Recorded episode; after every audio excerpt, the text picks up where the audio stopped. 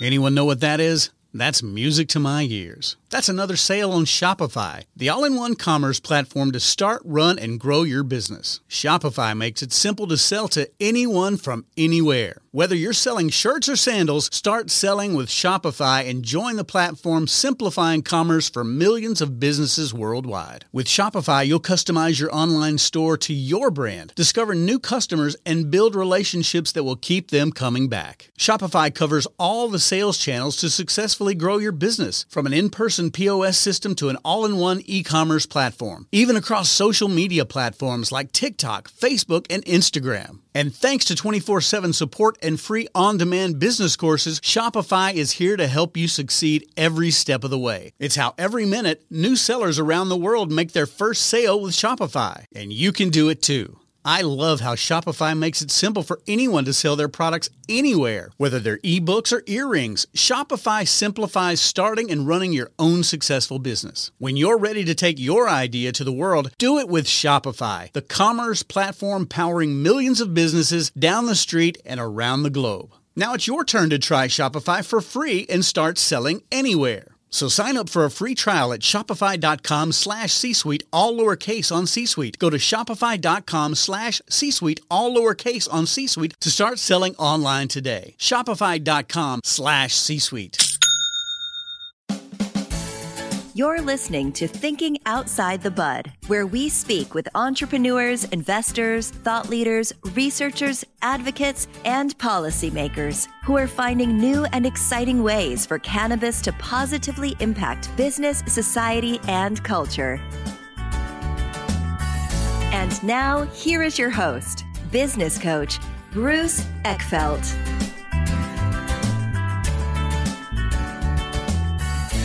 Welcome, everyone. This is Thinking Outside the Bud. I am Bruce Eckfeldt. I'm your host. Today, I'm here with guest Cliff Mintz. Cliff, welcome to the program. Hi, Bruce. So why don't we start with just a little bit of information on your background, you know, professionally, and then we can talk a little bit about how you got into the cannabis space, and then talk a little bit about what you're doing in the space now, and we can hear a little bit about the blog and some of the other things you're doing. So Cliff, tell us a little bit about, um, professionally, where did you come from and how did you get into cannabis? I have a P H D in, in microbiology and started my career as a medical school professor and um, uh, found my way into writing and what I like to call scientific journalism. I've been a professional medical slash science writer for the last fifteen years. Prior to that, I worked in the pharmaceutical industry and um, have a strong background in, in regulatory approval of prescription drugs, and generally, as a medical writer and science writer, stayed abreast of uh, current things happening in prescription medicine as well as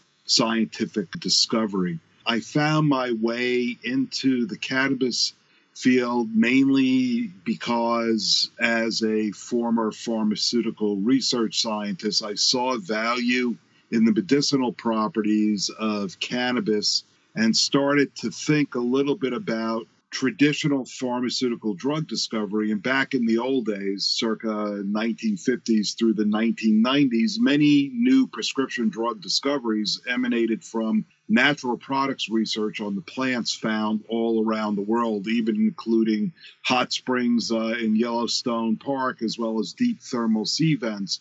And as a microbiologist who has a, a background in medical microbiology, most people now understand that antibiotics came from fungi and plants, and cannabis has always been a plant that has enormous medicinal properties that, for some reason that I really cannot explain, have never been really thoroughly investigated by scientific or research-based discovery efforts.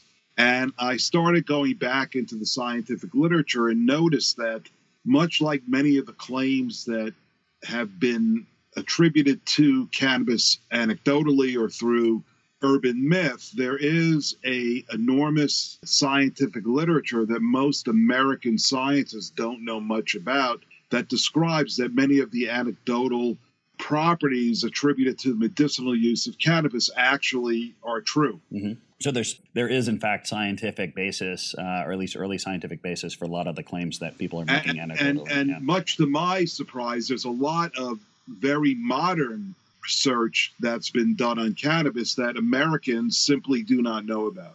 So I, I started looking at cannabis strictly from a scientific perspective and came to the conclusion that there was really no difference between cannabis and other plants that have medicinal value because of the compounds that can be extracted from the plant. And as much as I hate to bring this plant into the discussion, if we look at poppies, which mm-hmm. are the source of, of opioids, yep. which have spawned a multi-billion dollar business as well as a multi-billion dollar problem in the United States today, poppies sort of represent a good example of what plants have to offer. And hopefully by looking at cannabis in, in a very different way than the pharmaceutical industry looked at and exploited opioids, I believe that there can be a lot of very positive medicinal benefits unlocked by looking at cannabis as a, a source of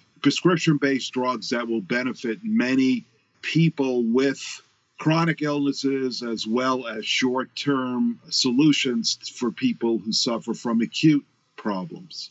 I'm curious to just give us a sense of how, I guess, this typically works or normally works, because I think that's what I'm fascinated by is that there are processes in place inside the pharmaceutical industry for, you know, finding compounds inside natural plants, researching them, figuring out how to test them in various ways, looking at methods of interaction. Like, how does this normally happen for the pharmaceutical industry in terms of developing developing drugs from plant-based products? So sadly, like everything else in life and business cycles, the pharmaceutical industry goes through cycles. So up until the late nineteen nineties, every pharmaceutical company had a natural products division. And that's because, as I previously mentioned, most drugs came from natural products, mold, fungi, plants, mushrooms, you name it. And uh, with the advent of uh, sequencing of the human genome, et cetera, et cetera, et cetera, people in the pharmaceutical industry erroneously thought that we could dispense with natural products discovery in favor of strictly molecular-based approaches to drug discovery. That said, the way things work is that you, you identify a disease process or a condition, say, for example, cancer, and you typically in the old days, microbiologists would scour the planet, come back with fungi or plants, and because of uh, information suggesting from a variety of sources, whether it be anecdotal or mm-hmm. uh, scientifically based basic research, that, that these natural sources had some compounds in them that would be useful to treat certain conditions. The best modern example that I could give you is a drug named Taxol, which is sold under a, no- a number of different brand names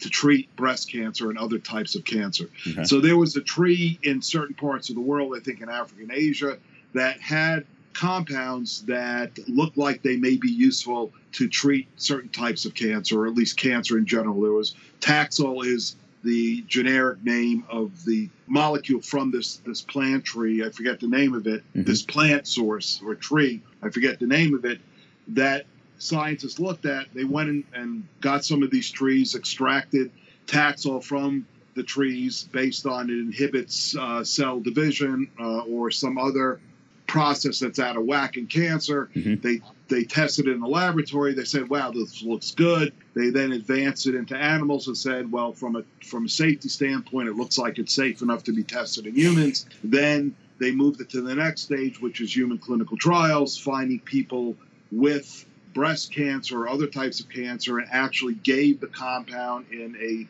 a uh, metered dose to these patients, and they ran clinical trials, and lo and behold, based on a phase three clinical trial, which is the final trial that is used by the F D A and other regulatory agencies, determined that based on the results of this phase three trial, that is patients with breast cancer, patients who got Taxol, Uh, fared better than patients that got standard chemotherapy doses.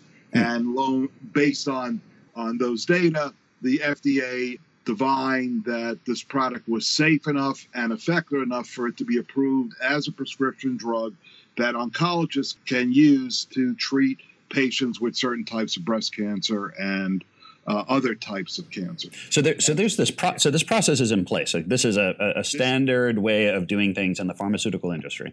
This process was divined uh, way back in the nineteen thirties or maybe earlier, and has been refined over the last eighty years or so to meet modern standards of drug safety and efficacy. Yes. So it's been in place. It's a tried and true process. This is what every pharmaceutical and biotechnology company knows is the pathway that they must follow to mm-hmm. get new drugs approved and then placed on the formularies of various institutions, hospitals, insurance companies, et cetera, to be used by patients. Yes. And so why? So so now, if we start, if we look at cannabis, why has cannabis not followed this path, or why have they not been able to do this with this so, with compounds in cannabis?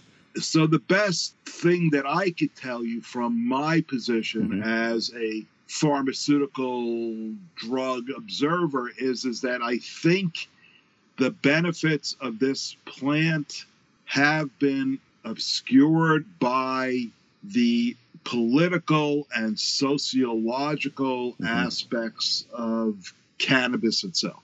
Yeah. So that's the, that, yeah. There, there's based scientifically, there is absolutely no reason why cannabis should not have been treated as a source of potential medicines as compared with any other plant. For example, the opioid epidemic is yeah. destroying this country.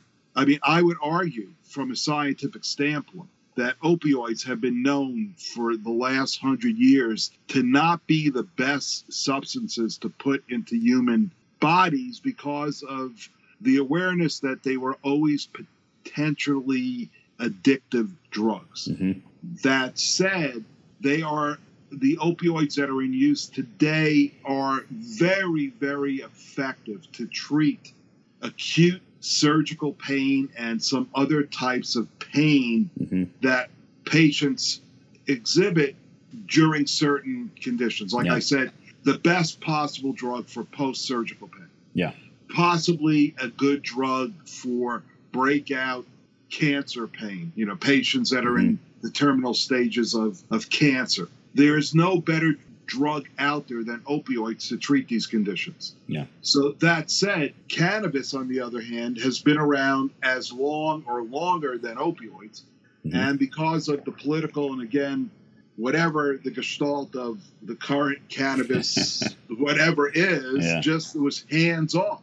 Yeah. And it's been a conundrum to me as a scientist to really wrap my, there's no, basically, there's no scientific or pharmaceutical discovery process to prevent exploration of cannabis as a source of prescription drugs. So so let's talk about the plant a little bit, because I think that um, understanding what cannabis really offers or how even it's kind of structured will give, uh, I think will give us a better sense of why we have some of the complications or, or where are we in terms of understanding things. So g- give us an overview of the, the cannabis plant from a sort of pharmacological point of view. Like how does the cannabis plant fit in terms of sources of of drugs? What do we know about how the plant is structured from a chemical point of view, and where are the opportunities that people have initially sort of seen? So uh, this this that's a great question, and I'm going to try and answer it as succinctly and cogently as possible because we're covering a lot of ground. Yeah. But essentially, there is a system in the human body known as the endocannabinoid system. Okay. And this is based on the discovery that there are receptors found throughout the central nervous system as well as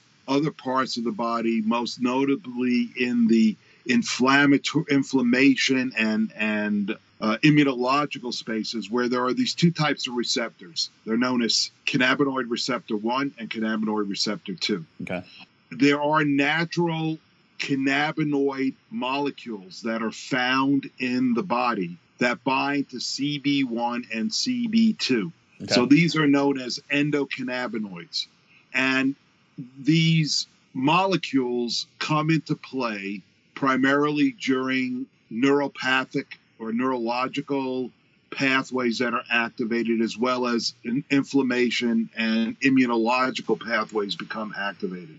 So the, the bottom line is, is that the human body has cannabinoid-like molecules and receptors that play a role in mediating pain and as well as inflammation in the body. Now, when we look at the cannabis plant itself, cannabis produces things known as phytocannabinoids, which are molecules produced by the plant okay.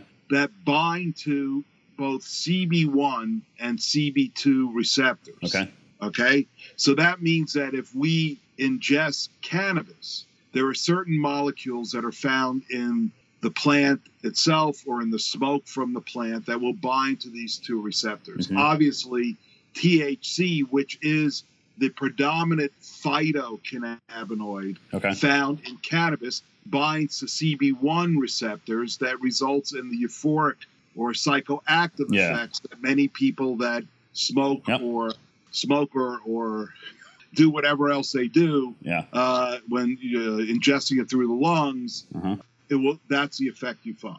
Now, if we look at the phytocannabinoids that are found in cannabis itself, there are over one hundred phytocannabinoids that scientists yeah. have detected using pharmacological methods and assays that may be useful to treat various and sundry uh, mm-hmm. uh, conditions that are experienced by people. So, so, so there's. Let's just kind of summarize a little bit so far. So, so T H C is one of the phytocannabinoids, and there's, but that's one of a hundred that exists yeah. within the plant, and yes. and we have two receptors that do all of these. All these hundreds bind with both of these receptors. That's a great question of whether all of the phytocannabinoids bind to both or either or. And the answer is some bind to C B one, some bind to C B two, and some bind to neither, the receptors. Mm-hmm. So the ones, the cannabinoids like T H C that bind to T H one receptors that provide the euphoric or psychoactive effects, there are other ones that bind predominantly to C B one, and those are thought to be the ones that may play a role in the neurological aspects of cannabis molecules. Mm-hmm. That said, one of the issues that I think that has interfered with the exploration of T H C and others is obviously that people who smoke cannabis get high. Yeah, and yeah, there's a psychological effect. Right. And so from a from a prescription drug effect, you don't want people to get high when they take. Yeah. Right. So yep. that's always been an issue. But some of them like C B D, which is another cannabinoid, which has gotten a lot of press. C B D, which is found in cannabis sativa as well as hemp mm-hmm. plants. C B D is a seems to be a very pharmacologically active cannabinoid, which doesn't really bind to the C B one receptor and has modest binding properties to C B two, the C B two receptors. Mm-hmm. C B D seems to mediate a lot of very positive pharmacological effects. And interestingly enough, it's we're doing this this uh, interview or podcast a day after F D A approved a product called Epidiolex or Epidiolex by a company called C W Pharma. And this is the first time in history that the F D A has approved a cannabis-derived pharmaceutical. Epidiolex is made exclusively from that molecule or cannabinoid called C B D. This product that received approval yesterday has been approved for the treatment of trial, uh, childhood epilepsy conditions such as Dravet syndrome and Lennox-Gastaut syndrome. So this is a, a historical event that I think will usher in the likelihood that other cannabis-derived products, that is made from extracts or molecules found in extracts huh. of the plant, will be also approved for other conditions. So this product is literally derived from the cannabis plant, processed right. and put into drug form yes. and prescribed by. Now, how does, and to the extent that you can can speak to this in detail, that you know that would be great. But so so right now we've got this federally illegal states state specific legality for prescribing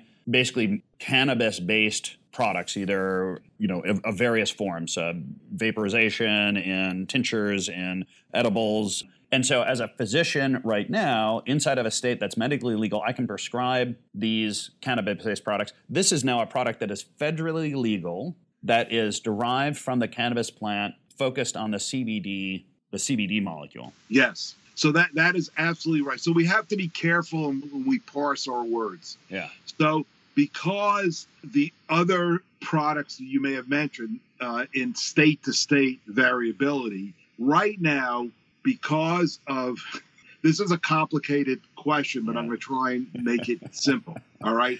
Cannabis is illegal at the federal level. But it is now, as you well know and your listeners well know, in thirty or so states, it's approved for medicinal use. And I think in eight or nine now, it's uh, approved for adult use or recreational purposes. Mm-hmm. Now, the states are able to do this by basically saying that the federal government has made it illegal, but that doesn't mean that we as states have to follow the federal law, because we have a constitution and we believe that there's value in this plant, even though the powers that be have not been convinced that it is. So if you go to a state where medical marijuana is legal, physicians can give you a card or a recommendation letter suggesting that a patient will benefit from the effects of cannabis. Mm-hmm. Now, all of the products you mentioned, tinctures, edibles, capsules, patches, these are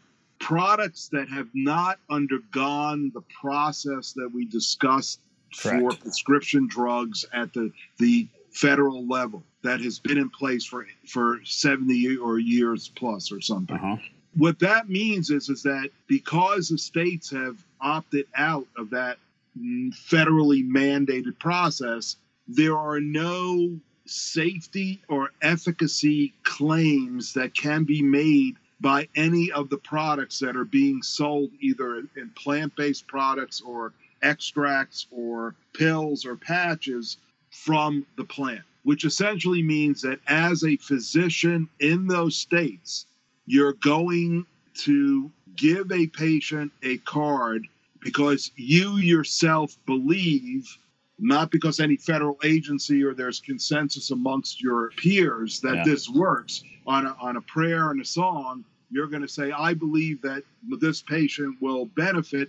So this patient gets a card and is now able to legally purchase either bud or products mm-hmm. that have no history of being assessed for safety or yeah. efficacy to treat their medical conditions. Yeah. Now, this is different than what happened yesterday. So I don't know the specifics of the mm-hmm. approval, but based on what I do know from previous examples, that the product Epidiolex is now federally approved, which necessarily means that this product needs to get a, a waiver from the D E A to yep. suggest that this product is no longer um, classified Schedule as one, yeah. a Schedule One drug. It's now been either declassified to two or three, uh-huh. so that this product now can be distributed nationally and written as a prescription drug by physicians without fear of running afoul of yeah. the Schedule One.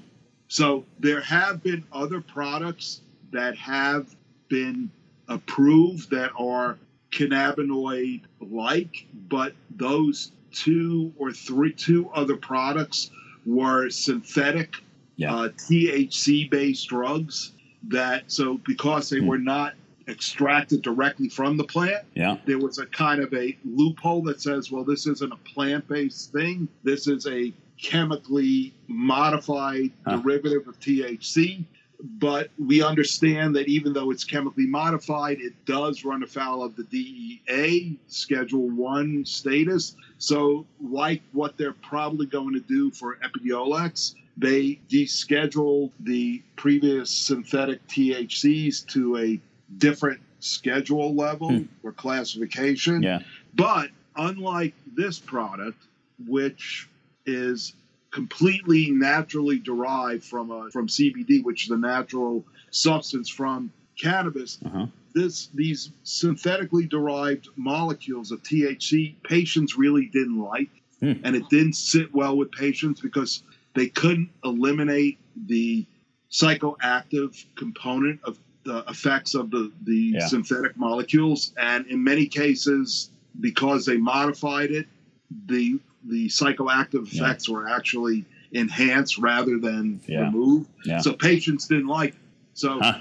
as somebody as somebody who way back in the day ate cannabis mm-hmm. products, you know, it's a very different experience than if you vaporize it or, or inhale it. Yeah. So if you're a patient that is not comfortable feeling yeah. different than you typically feel, even though it may reduce nausea and vomiting or enhance your appetite as a cancer patient or somebody who's suffering from a disease where you no longer want to eat and your nutrition is, is, is deficient and yeah. may result in your death, patients said, we don't like this.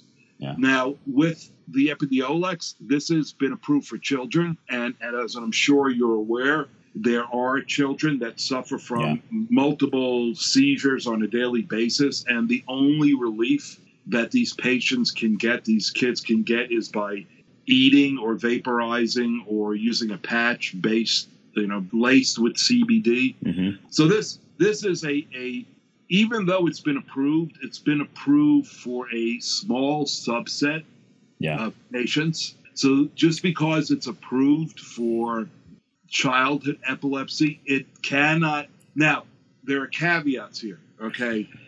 Right now it's approved for childhood uh, epilepsy treatment. Okay. That said, um, if you're a licensed physician in the United States, mm-hmm. you are allowed to take any prescription drug that has been approved by F D A and use it as you see fit. Interesting. Okay. So that means if you think that Epidiolex can benefit somebody who suffers from adult epilepsy, you're well within your rights as a physician to prescribe it. it for those patients. If you think that C B D will be useful to treat patients with P T S D or or cancer patients, then um, then you can prescribe it for those patients. Yep. So the approval of this product is very historic because what is going to happen is that physicians that have been on the fence about the benefits of C B D, mainly because they were afraid of legal prosecution if they gave out cards, yeah. even in states. This is going to open the floodgates for physicians to now go ahead and prescribe Epidiolex for any indication that they believe will be it'll be effective against. So or, it's a, it is it's kind of a wedge in this whole issue where so n- now that you've got I, an opening I view to be able this to as, prescribe as this, yeah. the beginning of the end of the the psychological warfare that has been yeah. uh, waged on cannabis and its products. So this is very historic, and most people in the cannabis space don't know this. So mm-hmm. you could be the first one to break the story that some guy with a P H D degree in New Jersey is saying this is a historic event. Yeah. Now, that's if the federal government doesn't intervene. Yeah. But right now, if the federal government tries to inhibit this yeah. so-called, what we call in the industry, off-label use, there will be lawsuits that you wouldn't believe coming from the American Civil Liberties Union, from the A M A, yeah. from every medical society saying, wait a minute, you cannot do this. Yeah, yeah, this is a, uh, you're you're coming in and and, right. and trying to this, trying to play a game with one so, particular chemical. So, one particular so I, I think it's historic in a lot of ways, but I think that if I was a company in the medical space, in the sense of making medical products that have been sold on the market for the last five years, I would be a little bit worried. Yeah. No, it sounds like because, that. Well, so I'm, and I'm curious to see how this plays out. I, so so tell me a little bit more about what what your goal is right now inside uh, the cannabis space. So you're you're you're coming out of pharma, uh, sort of pharmaceutical science, looking at the research, medical writing. I know you you've got a blog running right now. What what are you trying to do in terms of um, the cannabis space and the pharmaceutical space, and what are your goals? So I do have a blog. It's called the Cannabis Science Blog. It's at w w w dot cannabis science blog dot com.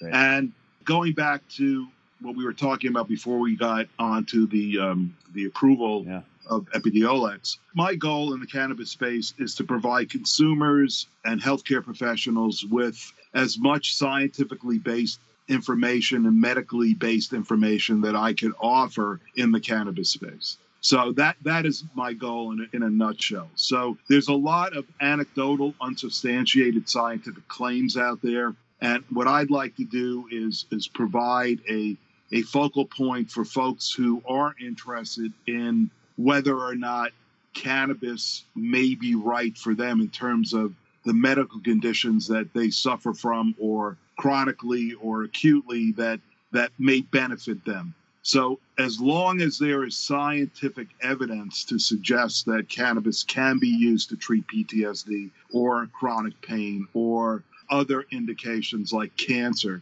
then I want people to be able to go to that information and look at it for themselves and determine whether or not cannabis may be right for them. Yeah. And that's pretty much my goal.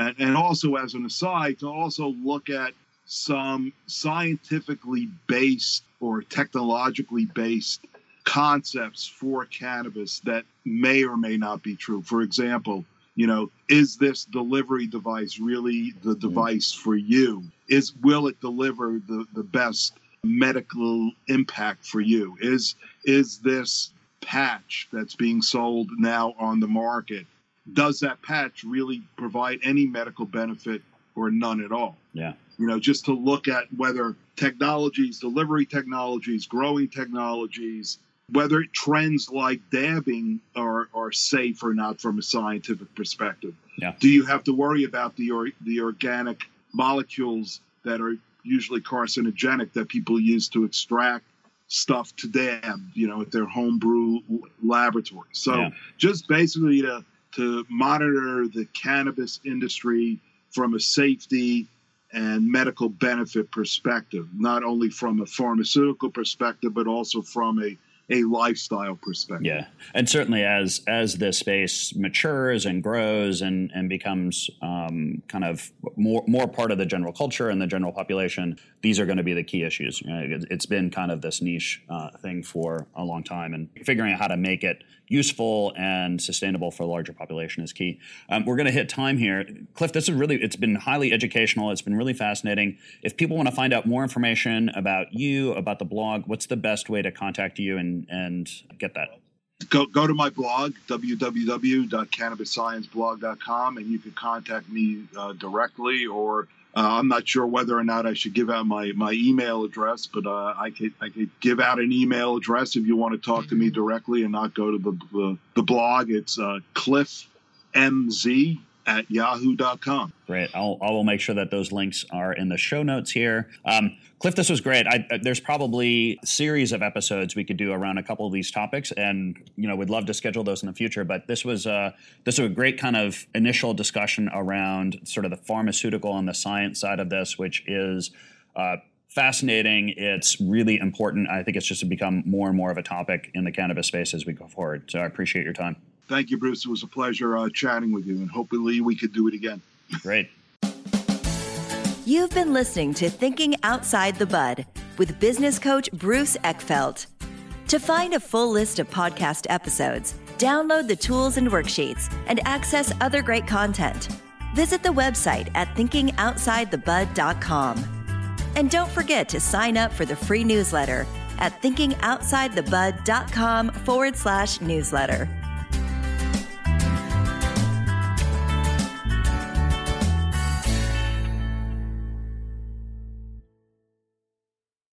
This podcast is a part of the C-Suite Radio Network.